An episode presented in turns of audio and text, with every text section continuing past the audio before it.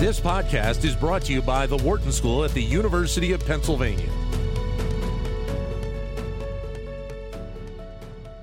Recently, ratings agency Fitch downgraded the U.S. credit rating in part because of the debt ceiling battle, but also what it sees as somewhat of dysfunction in our political system. And now, Fitch has said that it may need to downgrade dozens of U.S. banks due to the path the banking sector has been on the last few months. Some have said that the downgrade of the credit rating isn't a big thing and it doesn't really matter. Is that actually the case? Joined by Itay Goldstein, who's professor of finance and professor of economics here at the Wharton School. Itay, always great to have you with us. Thanks for a few moments. Thanks, Dan. It's great to be with you. All right, so put this in perspective for us. How much does the downgrade by Fitch on the credit rating of the U.S. actually matter? Well, I think there are different ways to look at it. Uh, one way to think about it is it does matter because we are used to thinking about U.S. government bonds as risk free. In fact, when we talk about what is a risk free rate in our MBA uh, classes, for example, uh, we tend to use the Treasury as the risk-free rate. Uh, so uh, when a major uh, rating agency comes in and says, you know, this is not as risk-free as you'd like to think, and I'm downgrading it, uh, then we can't completely dismiss it. There is something uh, there. Um, I think you know those who would like to think that this is not a big deal would tell you, well, this is not the first time it happens. Uh, S&P, in fact, downgraded uh, the U.S. Uh, bond rates already a decade ago. Um, so you know it's already been that way. Uh, it's not that new. Uh, as a result, it's it's not it's not a it's not a big deal. Uh, so I think it's kind of in between. when there is a new rating agency that comes in and says, you know, it's downgraded, I think we should pay attention to it. But I will remind you that it happened over a decade ago by a bigger agency, and you know we are still here. So, right. in that sense, it's probably not as big a deal. Well, and, and I think that's part of the discussion that's going on right now is that uh, you know how different is what we are seeing play out now from what we saw back in I guess it was 2011 with Standard and Poor's. Yes, it was. Uh, it was uh, uh 2011. You're right. And I, I think, uh, you know, I think it was a bigger deal uh, back then uh, in in that sense. Uh, S&P, of course, is, is a bigger uh, agency. Uh, you know, we tend to think about S&P and Moody's, and then Fitch, kind of the the third. Um, so I think it was a, bigger deal at, at that point, and I think at that point, a lot of people were kind of thinking, what will be the implications and so on. The, the fact that at the end of the day, it didn't completely shake uh, debt markets and things kind of moved along and we got used to it. Uh, I think suggests that it's not it's not as big a deal now as, as well. Um, but I, I, think what is a little more worrying is the fact that uh, the economic situation right now is is a little different. Right. Uh, of course, uh, the U.S. government has a big deficit. Um, I think we all know that it is trying to fight inflation. Uh, as a result, uh, some things that it used to do back then are more difficult to do right now. Uh, so I think when you put it in that perspective, maybe there is a little more to to worry about. Um, but but I wouldn't say it is the downgrade by Fitch uh, per se. Um, I I think when you add it to all the other things that are going on, uh, then maybe there are some reasons to, to worry. So then let me add in uh, the, the, story that's been out there now in the last day or two about Fitch saying it may potentially need to downgrade dozens of banks as well because of, in part, what we've seen play out in the banking sector over the last few months. Yes, absolutely. I, I think this is certainly something to, to pay attention to. Um, you, you, know, what, what we've been seeing in, in the banking sector obviously is uh, slow moving uh, saga uh, that has been going on since at least uh, March. There were the banking crisis in small regional banks. I think there has been a shift of deposits from these banks to bigger banks. Um, and I think this kind of adds to that. so some of these banks are not in as solid condition as they used to be. Uh, so when you put it all together, then this may justify, I think, uh, downgrading some of these banks. So certainly this will add to that. Um, you know, obviously, when uh, you downgrade the government, then you have to think about downgrading also some of the financial institutions in, in that in that country. I, I think there is some element uh, of it there as well. Um, so certainly, you, you know, there, there, are certainly some bumps in, in the road when you take the fiscal situation, when you take the continued uh, fight against inflation.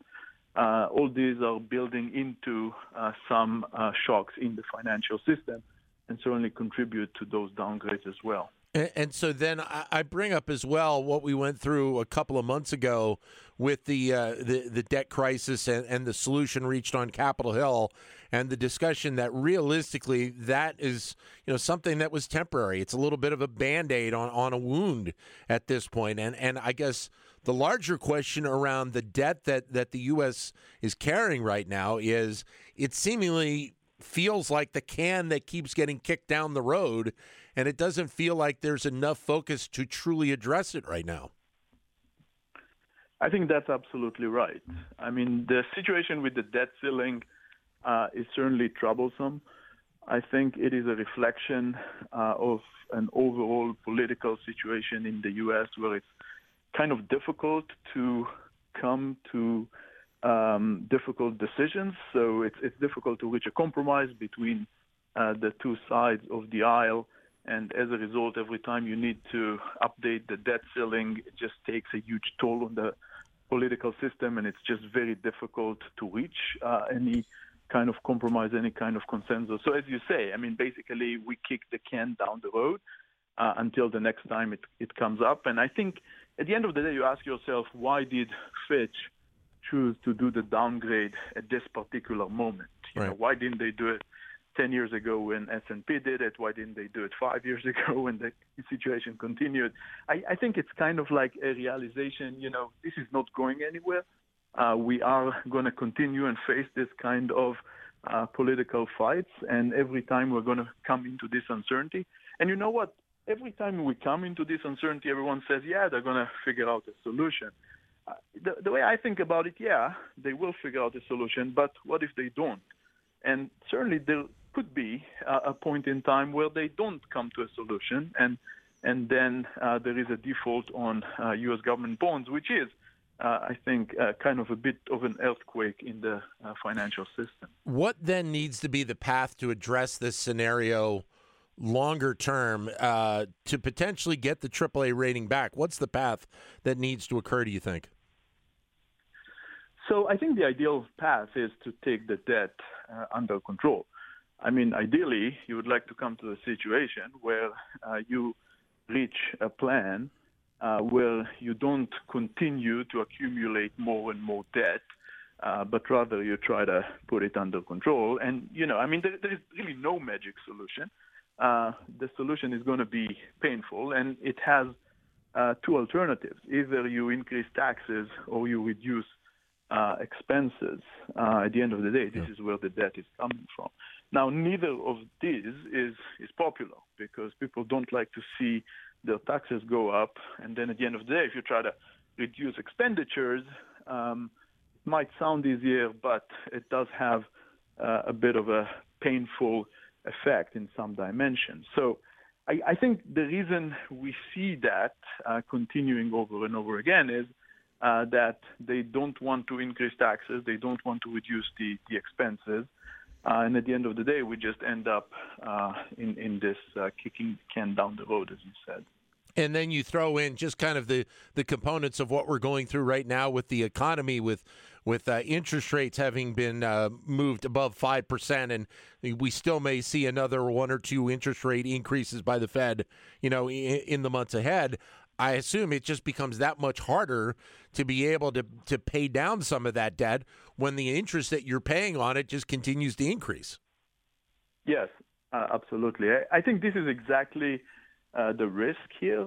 Uh, you know, you, you, ask, okay, what what are the implications of having this downgrade? I think the implication is, well, it might increase uh, the interest rate that you need to pay. uh, if you increase the interest rate that you need to pay, guess what? It's going to increase the debt uh, even more, uh, the deficit even more. And it's a bit of a spiral. And, and I think this is uh, exactly the, the risk. And when you add this on top of the fact that the Fed is increasing interest rates to fight inflation, it just makes it that more uh, painful.